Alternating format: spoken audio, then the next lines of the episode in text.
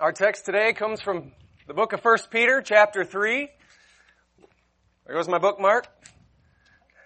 1 Peter chapter 3, verses 13 through 17. I don't really need it, Justin. 1 Peter chapter 3, verses 13 to 17. Now who is there to harm you if you are zealous for what is good?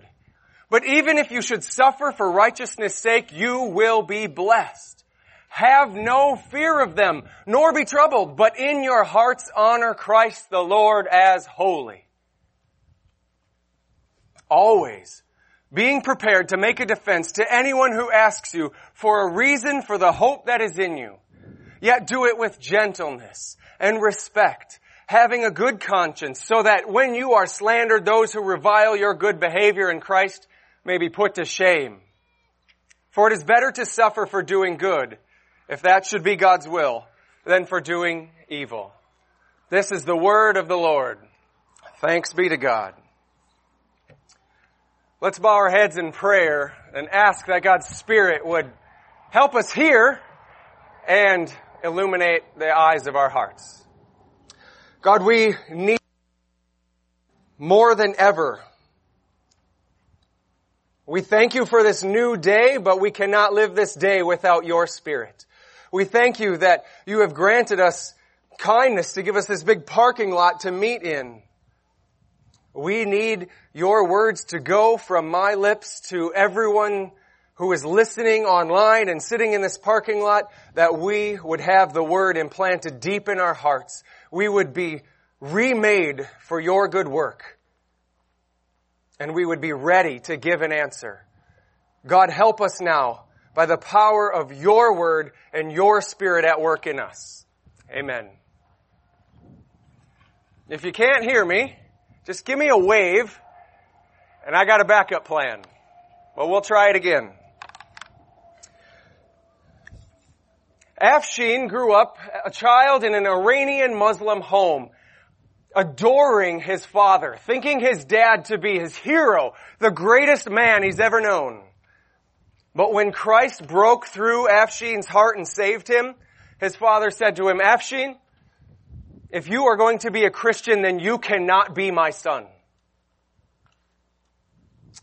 Choosing to follow Christ, Afshin did not get to speak with his father for many years. Maya Moore was an accomplished basketball player. She had won two college national championships, four WNBA championships, two World Cup gold medals, and two Olympic gold medals. But she gave it all up, she says, to know Christ and to make Him known. And she's given her life now to serving those in the prison system so that they can know Christ too. Catherine Butler was a girl who dreamed about being important, being valuable in the world, and so she dreamed of becoming a doctor. She studied biochemistry in college, she attended medical school, she received specialized training in trauma surgery, taught classes, wrote papers, saved lives, edited books, spoke at national conferences. She proudly wore that white coat as a symbol of her independent, strong identity. But 10 years after she first donned that white coat, she took it off for the last time as she gave it all up to be home and disciple her own children, to give her gifts to a much less revered arena in life. Stories like these abound all over the world when people are confronted with the truth of the gospel and Christ's call in their lives. As dramatic stories unfold like this that makes people who are watching ask why? Why do they live this way? Why do they give all of that up? How do they face the shame, the slander, the reviling from colleagues, peers, friends, and family? And in our text for today, Peter is telling us that he expects every single one of you to live in such a way that people will watch and ask the same kinds of questions. And when they do ask, will you be ready to give an answer? Peter's call to us in this text today is to honor Christ in our good deeds and our hopeful words. That's the main point of the text. That's the main point of our lives. Everything Peter has done in this book so far has been to equip us for that purpose. He's reminded us of our identity in Christ as sojourners, like Israel coming out of Egypt on their way to the promised land. he told us that we are the family of God, a holy nation, a royal priesthood, a temple, a dwelling place for God's own spirit. And we live out this identity in the world in really unimpressive yet powerful ways, which should cause people to respond in wonder. And so in this text, Peter's giving us a little guidance on this task, what our purpose is, how do we do this task well. In verses 13 to 15, we're just going to ponder a little bit what it means to be zealous for good works, for what is good. What are these good works that we are called to? And then in verses 15 to 17, Peter is going to help us always be ready to give an answer. How do we respond when the world reviles us? Or if they ask us, why? This text used to really confound me. In the first 10 years or so of my Christian life, I wondered, what is Peter talking about? Not once had anybody ever come up to me and asked me about the hope that is in me. I wondered, what am I missing in my life? What am I not doing that's preventing me from having this experience? So let's go back to verses 13 and 15, read them again, and see how Peter is calling us to be zealous for what is good. Peter writes again, Now who is there to harm you if you are zealous for what is good? But even if you should suffer for righteousness sake, you will be blessed. Have no fear of them, nor be troubled, but in your hearts honor Christ the Lord as holy. Strangely, somehow, these Christians he's writing to are suffering for doing good. That doesn't make any sense. Why would people want to hurt you or say bad things about you for being a good person?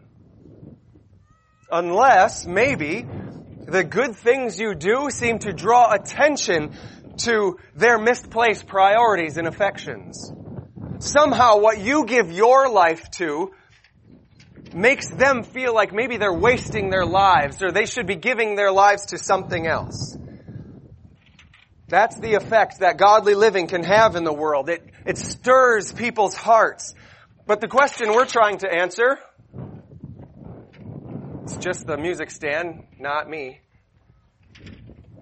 The question we're trying to answer today is what are these good works that cause such stirring in the world?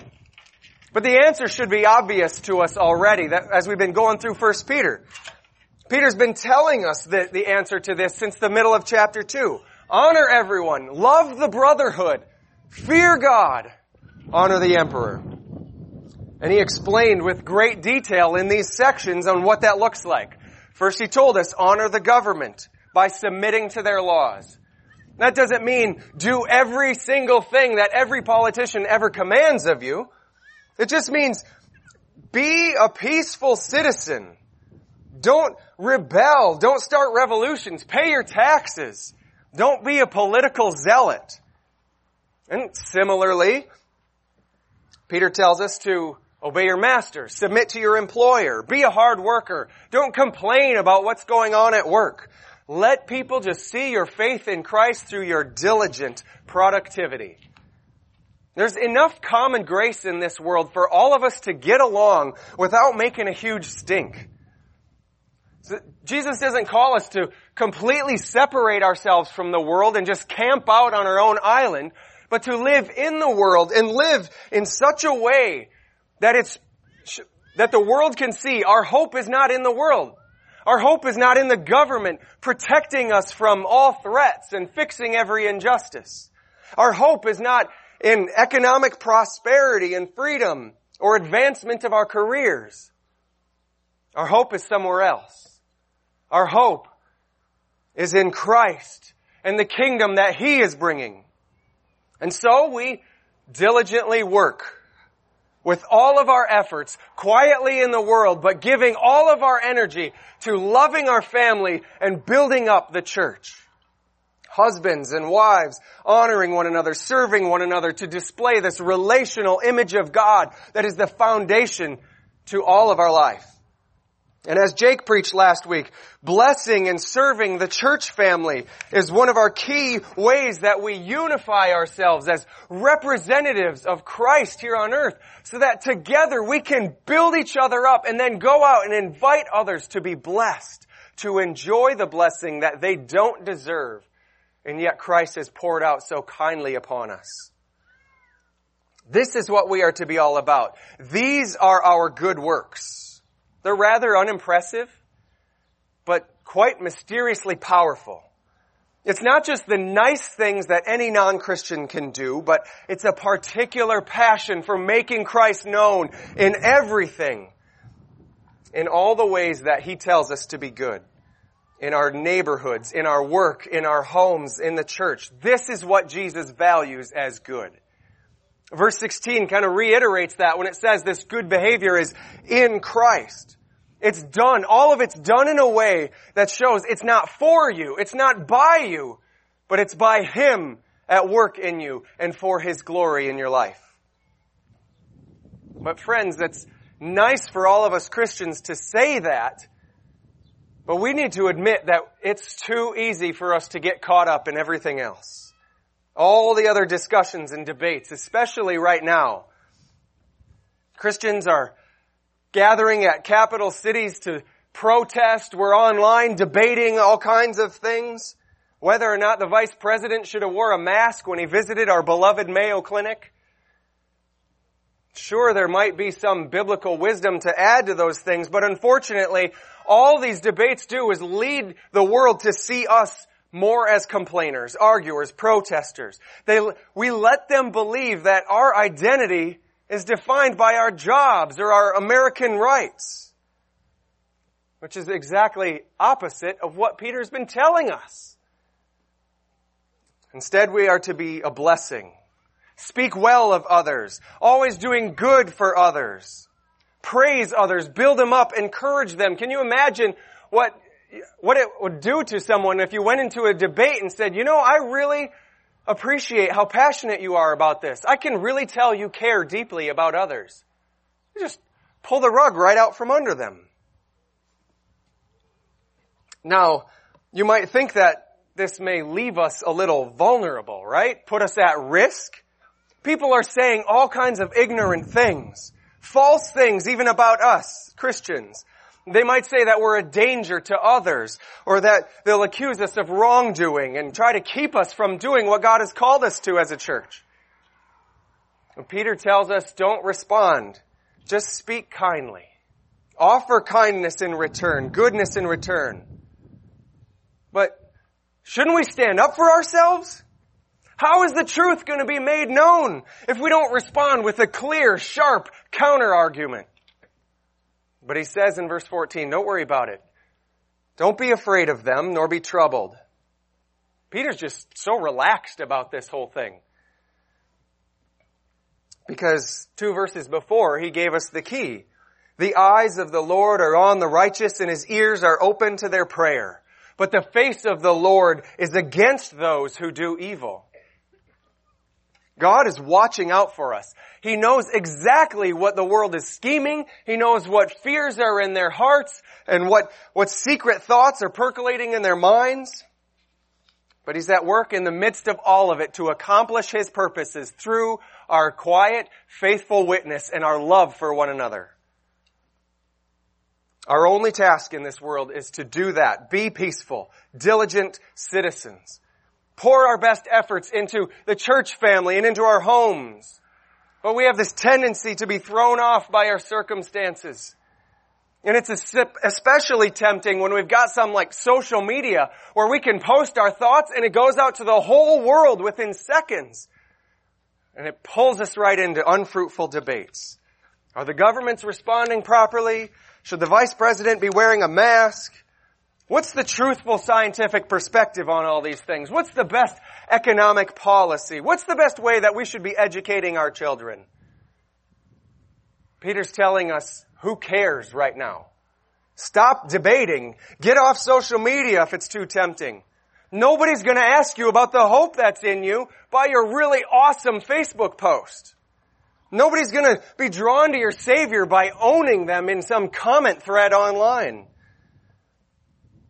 Engaging in these debates only tells the world that your hope is placed anywhere but Christ.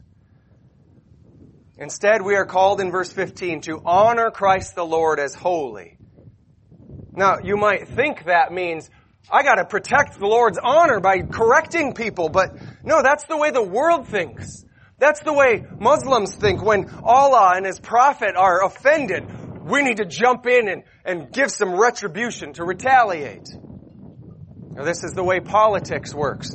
Someone said something bad about my candidate or about my platform, so I need to set them straight.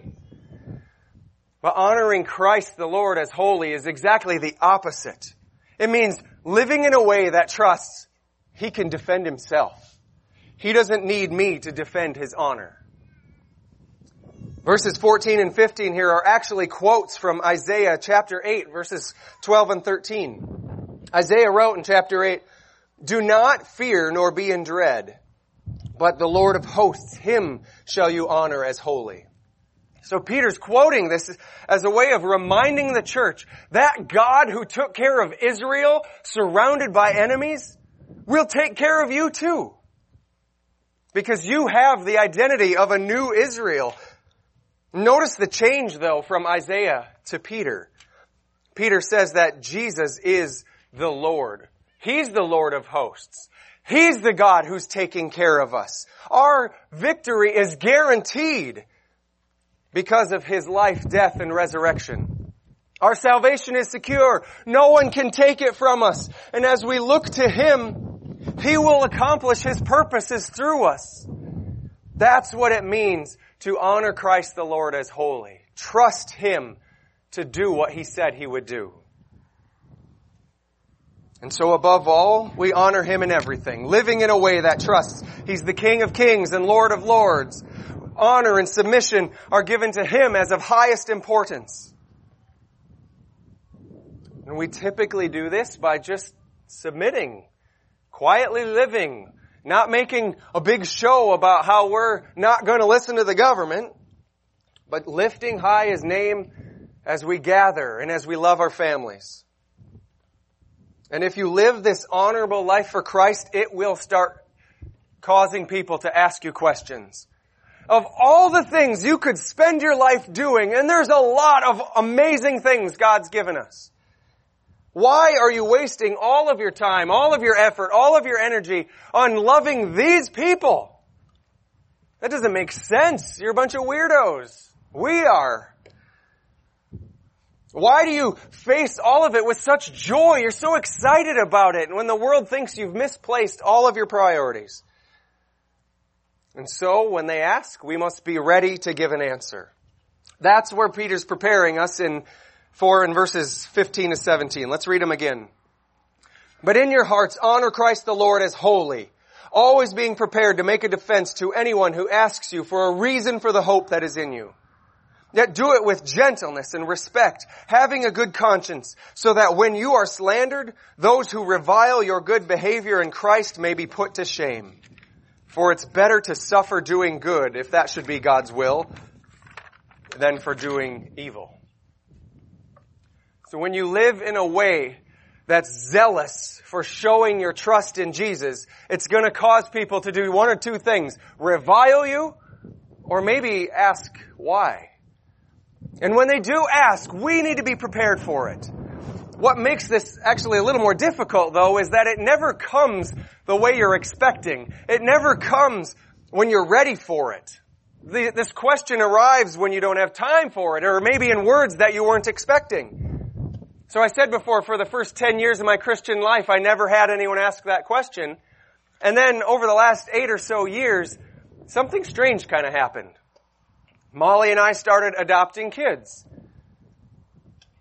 We decided, let's add kids to our family through adoption. And we didn't realize the great significance of it then. We just thought God gave us this idea and let's be faithful to it. But as we pursued this work of adoption and brought more kids into our home, I found myself in situations where people were asking a lot of questions. on the bus to work. In the courtroom, people would ask the question. Even getting my hair cut when I had hair. They would ask these questions and then it dawned on me. They're asking me about the hope that is in me. And I could give them all kinds of right answers that would just kind of diffuse the situation. Well, you know, kids need homes and I have one, so why not? Or, you know, we want to be pro-life and I want to give these kids a good life. Give them an opportunity. Or we just love children so much and we want to be open to all the options to add to our family. But the real reason Christ called us to adopt was so that we could tell people that Jesus is the only faithful Son of God who lived perfectly obediently to the Father. And yet he died as a rebel and rose from the dead so that all of you who trust in him will be made children of God, given an eternal inheritance. This is why we adopt. And this is the answer, the reason for the hope that is in our family.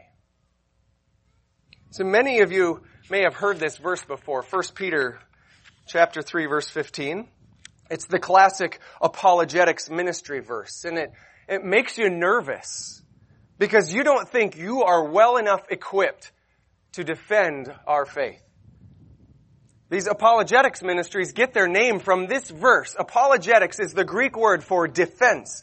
And out of a good will and good desires, they say they want to put extra effort into having an answer for every doubt, every question, every skeptic, so that Christianity is able to answer every objection with a logical, thoughtful, rational, persuasive answer. It seems like a good idea, but that's not at all what Peter is talking about. Those might be honoring pursuits for some people.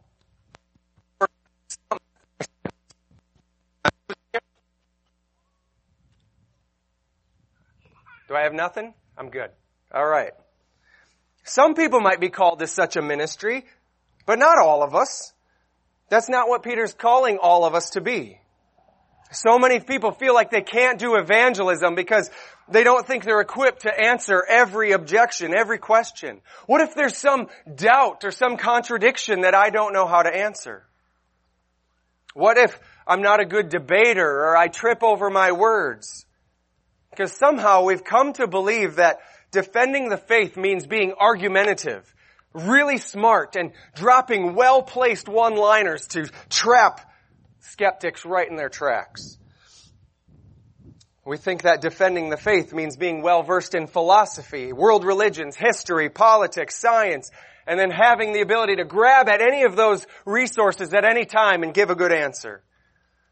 But if your witness is dependent upon your exhaustive knowledge or your smooth, eloquent words, then someone's salvation depends on your skill and your intellect. And really, you're just honoring yourself and not Christ. This desire to have all knowledge or eloquence actually just reveals a lack of faith. Too much pride in ourselves. It's trying to be God, who alone has all knowledge, who alone has the power to save. So always be ready to give an answer doesn't mean have a different answer for every possible question, but it means have the exact same answer for all questions. If people see you living peaceably, blessing others, facing mockery and suffering, yet loving your family and loving your church, and then they're going to ask about it, and there's only one thing you need to say to them. We've so complicated this whole witness, but it's really just quite simple. The answer is always Christ crucified and risen from the dead. That's it. We respond with confidence in that and let Him do the work of convincing and transforming. So why do we love the church and strive to gather in any way we can, even at risk of possible illness or shame from our neighbors? Because Jesus died and rose from the dead to gather us around His throne. Why do we shower our spouses with affection and work so diligently to build them up? Because Jesus came to wash His bride, the church, by His blood, make her pure, and guarantee her a spot beside Him in heaven. Why do we adopt? Because Jesus died and rose from the dead to give us a place in His family. Why do we open our homes to feed one another? Because Jesus died and rose from the dead to welcome us into His home. Why do we serve the poor? Because Jesus died and rose from the dead to serve us in our time of need. Why do we endure foolish government policies? Because Jesus died and rose from the dead to make us citizens of a new kingdom that has overcome this world. Why do we work diligently for our employer? Because Jesus died and rose from the dead to restore our image bearing dominion over the earth. Why do we endure suffering with joy? Because Jesus died and rose from the dead to secure for us eternal rest with no suffering, no pain, no more death. And slander only makes me want it more. And death only gives it to me sooner. Whatever you do, whatever you spend the rest of this day doing, Make sure you can defend it on the grounds of Christ crucified and risen from the dead. Some might be equipped to go a little deeper into all these things. Most of us aren't. But all of us are called to explain the hope that Christ's death and resurrection guarantees us an eternal inheritance in His new creation. This was Paul's answer for everything. He went to the Corinthians and he said in 1 Corinthians, I have determined to know nothing among you except for Christ and Him crucified. And when people asked him, why do you endure so much suffering and slander? He explained in 2 Corinthians 5, for the love of Christ compels us because we have concluded this, that one has died for all, therefore all have died, and he died for all that those who live might no longer live for themselves, but for him who for their sake died and was raised. This is the reason for the hope in Paul, and this is the answer that you must always be ready to give. Because the love of Christ compels us. That's why we live this way. Because we are convinced that Jesus died for sinners like us and rose from the dead to guarantee that one day we will rise with Him for all eternity. And I must live that. And I must share that. Any other answer distracts from honoring Christ the Lord as holy. We don't do any good works in this world to give attention to ourselves, but to Christ. Peter says in verses 15 to 16 that we do it with gentleness and respect and a clear conscience. We're not trying to win an argument or overthrow empires. We're not trying to put anyone to shame, put anyone in their place. That's not what Peter means when he says they'll be put to shame. He's simply saying that on the final day, God will bring justice and your simple witness will be used as evidence against them. Let your quiet, joyful endurance of hardship be your testimony in this world. We're not going to convince anyone by arguing that Jesus is better. In fact, Peter wants to remind us that actually the world's probably not going to like you anyway. No amount of peaceable living, diligent work, love for your family is going to convince them to give their life to Christ in, in one sense, we're just really trying to get out of the way and say, here you go, Jesus, do it. You said you would through your church and through my love for my neighbors and my family. So the early church, they also had a false reputation in this world. All kinds of ignorant accusations were leveled against them. Science deniers, religious quacks, rebels against the social order, incestuous, cannibals, just ridiculous things. And having a clear conscience means knowing that none of them are true and I feel zero responsibility to respond. I'll let Jesus take care of it. Instead, we just let our joyful life, our words of blessing, our love for our families and our church be the testimony of Christ at work. And when you face suffering and slander with joy and hope, it just highlights the different kind of love we have the different kind of goodness at work in us.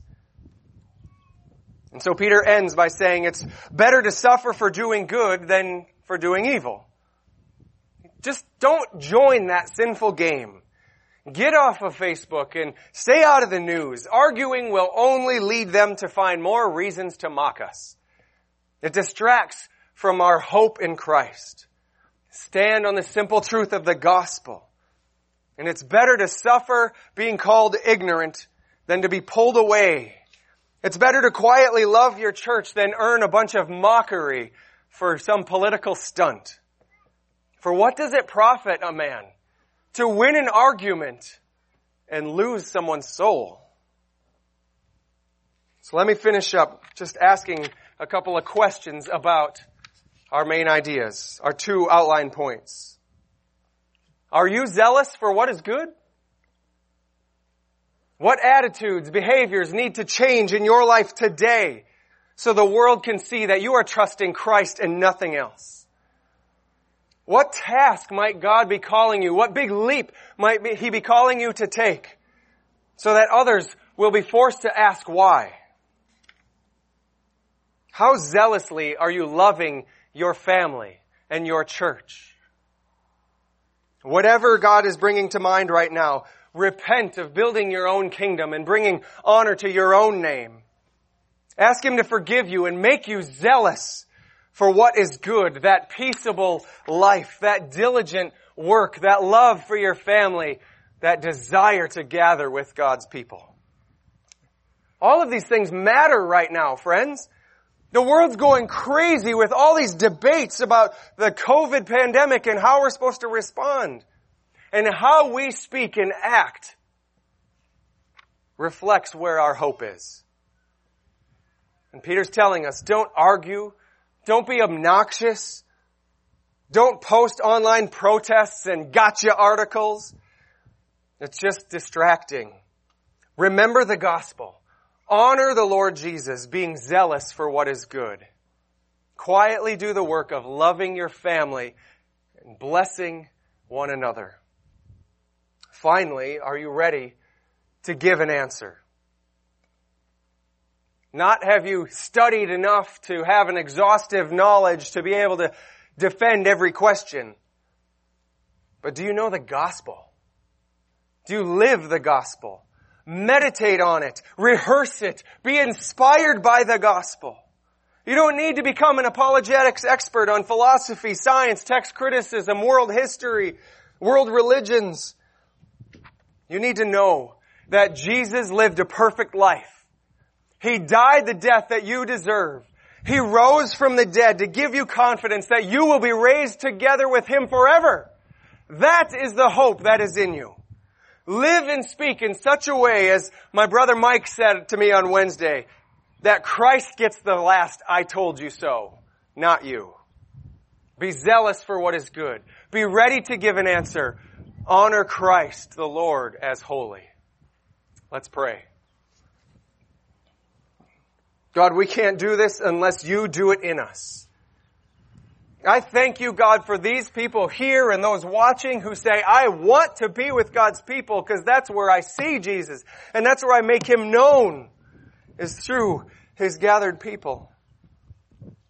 And I pray this would continue to be a witness to a world that is fearful right now, afraid, confused, that this one thing is sure Christ died for sinners and Christ rose from the dead and there is nothing that can shake us from that.